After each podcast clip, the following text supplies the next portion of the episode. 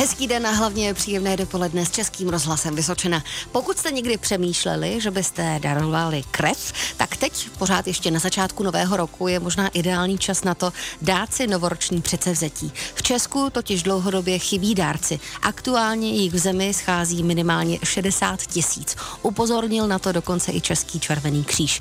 Krev přitom může darovat skoro každý zdravý člověk. Jaké podmínky ale musíte splnit, abyste se třeba i vy mohli stát dárcem? To vše vám řekneme v dnešním dopoledním rozhovoru a také vám povíme, jak se můžete stát dárcem kostní dřeně. Mým dnešním hostem je paní Martina Šťávová, bioanalytička nemocnice Jihlava. Jste s Českým rozhlasem Vysočina, dnes to bude o darování krve a taky kostní dřeně. Já si moc vážím toho, že pozvání do dobrého dopoledne přijala bioanatl- bioanalytička nemocnice Jihlava, trošku jazykolam, paní Martina Šťávová. Dobré dopoledne vám přeji. Dobré dopoledne.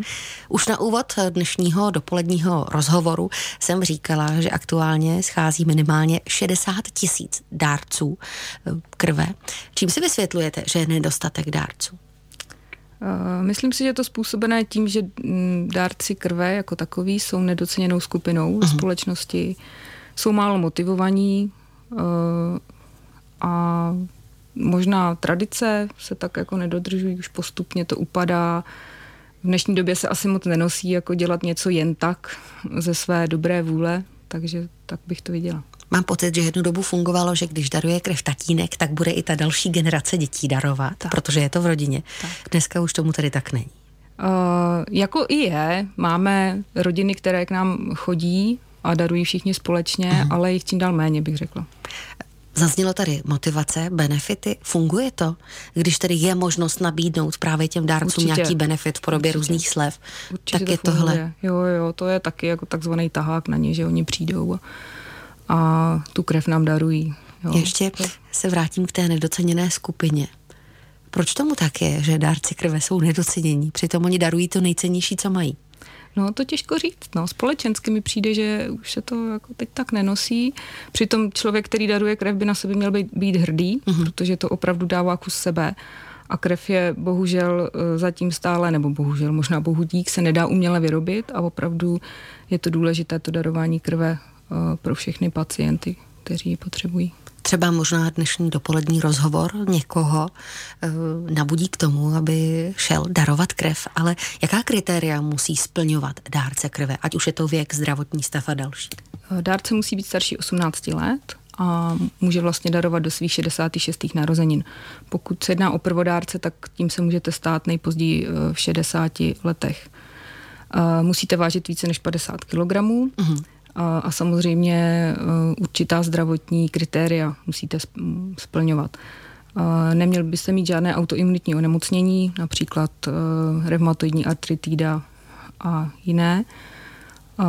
Jinak mě nenapadá, co by bylo tak jako překážkou. U nás se vede rozhovor s dárcem, takže my si mm-hmm. ho tam vyspovídáme. A... Je dostatek mladých dárců, nebo spíše evidujete dárce starších ročníků? Bohužel populace dárců u nás stárne. Konkrétně u nás v registru průměrný věk dárců je čtyřicet dva celá nula sedm roku, uh-huh. loni byl čtyřicet jedna celá pět a před dvanácti lety byl třicet šest let. Takže, Takže opravdu nám ty dárci stárnou, bohužel. Potřebujeme mladé, statné dárce, aby k nám začali chodit. Samozřejmě budeme rádi za jakéhokoliv prvodárce. Ano. Jako ten věk není až tak limitující, ale je potřeba, protože jak stárnete, tak samozřejmě choroby u někoho přibývají, tak pak už ta, to darování není možné ve vyšším věku.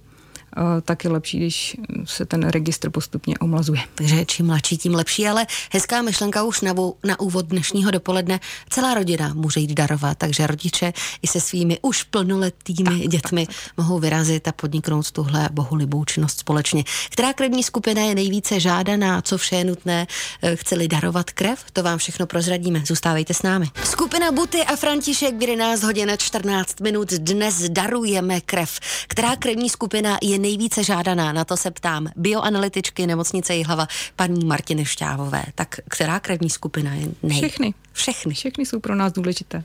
Je nějaká krevní skupina, která je úplně nejvzácnější a není třeba tolik, nebo těch dárců není tolik? Oh, Kdykoliv potřebuje nějaký pacient krev a potřebuje velké množství, tak v tu chvíli jsou vše, ta jeho krevní skupina je v tu chvíli jakoby nejvzácnější, že? Ale všeobecně lze říci, že nula negativní je univerzálním dárcem, uh-huh. tudíž vlastně je nejžádanější krví, protože tu můžeme dát jakémukoliv pacientovi a málo dárců je B negativních, takže když máme vyšší spotřebu B negativních krví, tak většinou pak nastane situace, že musíme obvolávat dárce a schánět ty, kteří mají B negativní. Ale pro nás jsou všechny krevní skupiny důležité, my jako ne, nerozlišujeme. To znamená, že když mám skupinu A, B, R H negativní, tak, tak vám můžeme dát jakoukoliv krev, která je R H negativní, ať už A, B, B nula mm. nebo A B. Tak to je, to jste mi trošičku uklidnila přeci jenom. Ale co vše je nutné, chci-li opravdu darovat krev úplně poprvé? Co všechno musím udělat?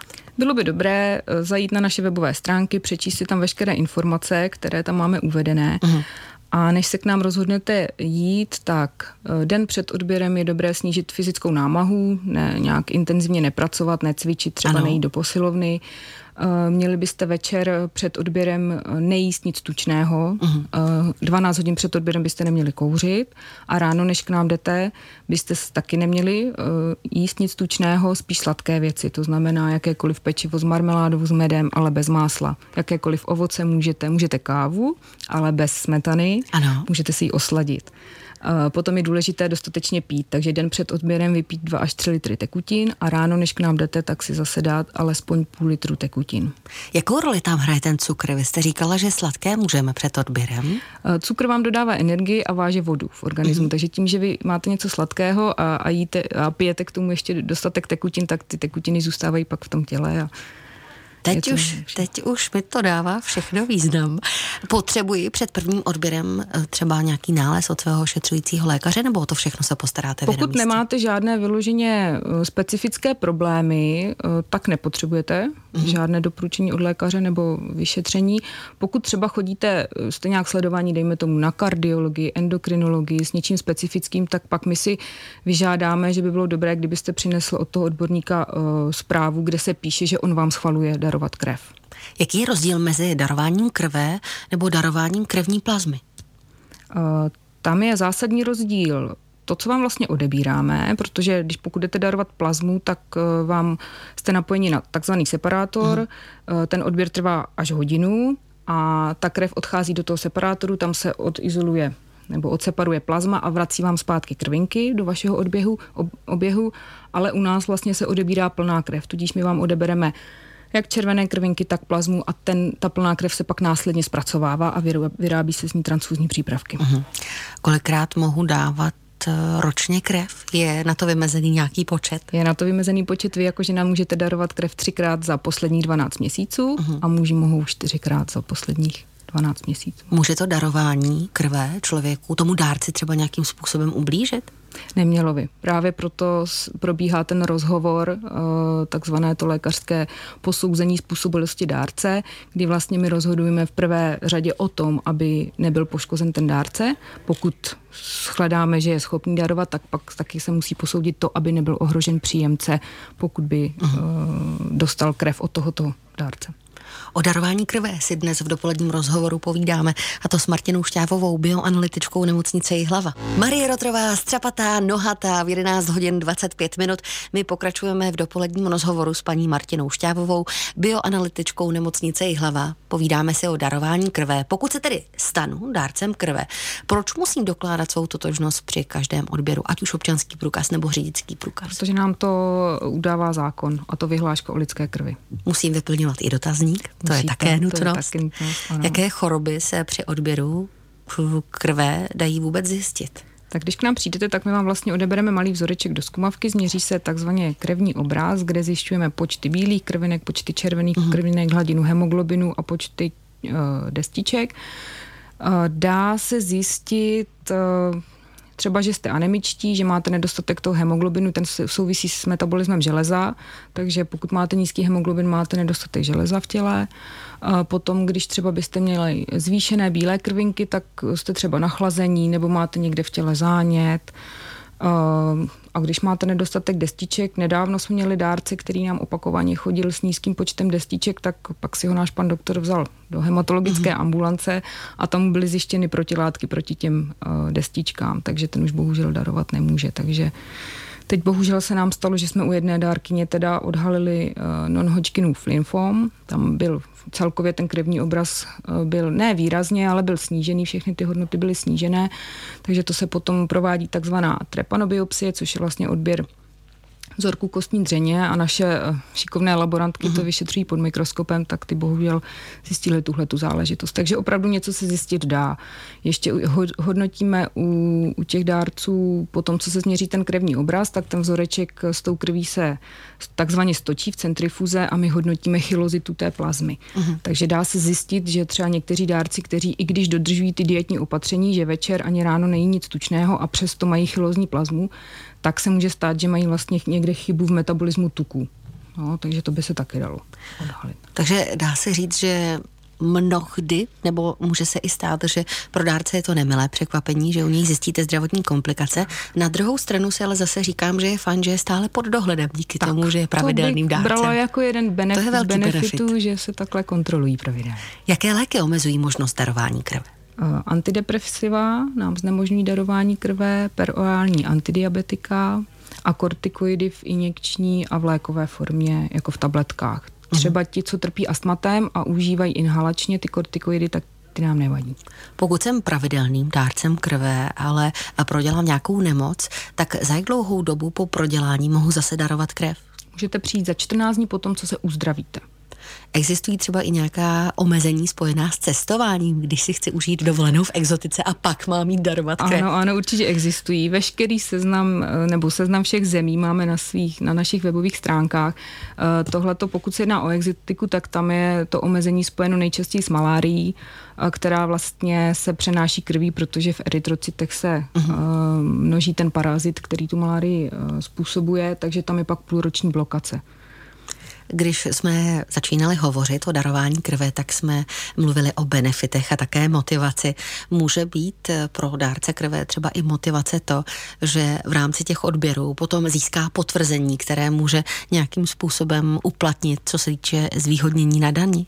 Určitě je to benefit, protože za jeden ten odběr si vlastně můžete z těch daní odečíst tři tisíce. Uhum. Takže my potom, teď je zrovna od, období tisku daňových potvrzení, uhum. I když musím říct, že kolega teďka zmodernizoval trošku zase uh, náš systém, že to odesíláme e-mailem hromadně, takže druhého ledna sedl počítači, odeslal hromadně daňová potvrzení a dárci mají v, mail, v e-mailech daňová potvrzení. Jak jsme na tom na Vysočině s darováním krve? O tom si budeme povídat už za malou chvíli a otevřeme také otázku darování kostní dřeně. V dopoledním vysílání Českého rozhlasu Vysočina si dnes povídáme o darování krve. Mým hostem je paní Martina Šťávová, bioanalytik nemocnice Jihlava. Budeme Vysočinu a vysočinské dárce chválit, co se týče darování krve. Jak si vůbec vedeme? Určitě budeme chválit. Jak jsme na tom, co se týče čísel odběru? Po porovnání s, nebo když se srovnáme celou republikou, mm. tak Vysočina na tom vždycky byla dobře, měla početnou základnu dárců a je to tak i nadále, i když dárci nám ubývají, ale pořád jsme na tom oproti ostatním lépe, například proti Praze, kde mají trvalý nedostatek dárců a občas se stává, že i my vypomáháme Praze, třeba v inkriminovaných mm. obdobích jako v létě.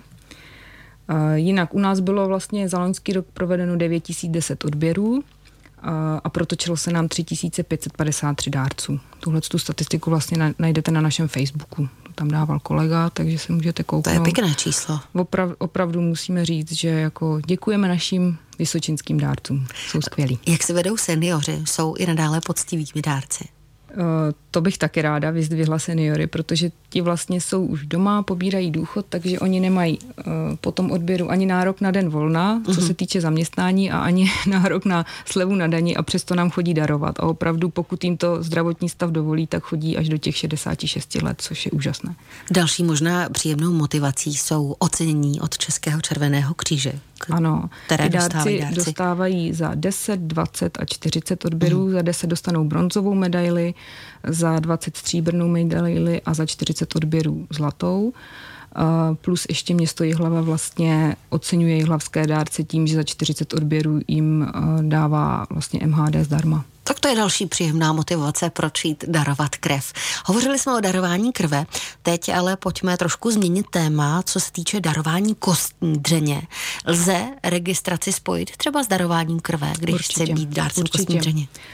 Naše vlastně odběrové středisko v nemocnici v Jihlavě je náborovým centrem vlastně registru kostní dřeně, uh-huh. který je v Praze, v IKEMu, takže když k nám přijdete darovat krev, můžete současně vstoupit i do registru dárců kostní dřeně. Říkali jsme, že dárců krve je přeci jenom málo, pořád chybí. Jak je to u kostní dřeně? No, tak tam jich bude asi ne, jako málo pořád, hmm. protože tam jako vybrat vhodného dárce je docela náročné, takže tam každý nový je vítaný. I tady se musím zeptat, kdo se může stát dárcem kostní dřeně a co všechno to vůbec obnáší vstoupit do registru? Samozřejmě zase musíte, musíte být starší osmnáct let a tam, tam ten důraz na ten zdravotní stav je vlastně kladen větší, tam jsou ty podmínky přísnější, tam ani třeba astmatiky nemůžeme uh-huh. přijmout, tam jediný, co vlastně můžete užívat za léky, tak už je to hormonální antikoncepce, jinak vlastně nesmíte užívat žádné léky a musíte být naprosto v pořádku. Jaké jsou pak možnosti darování kostní dřeně?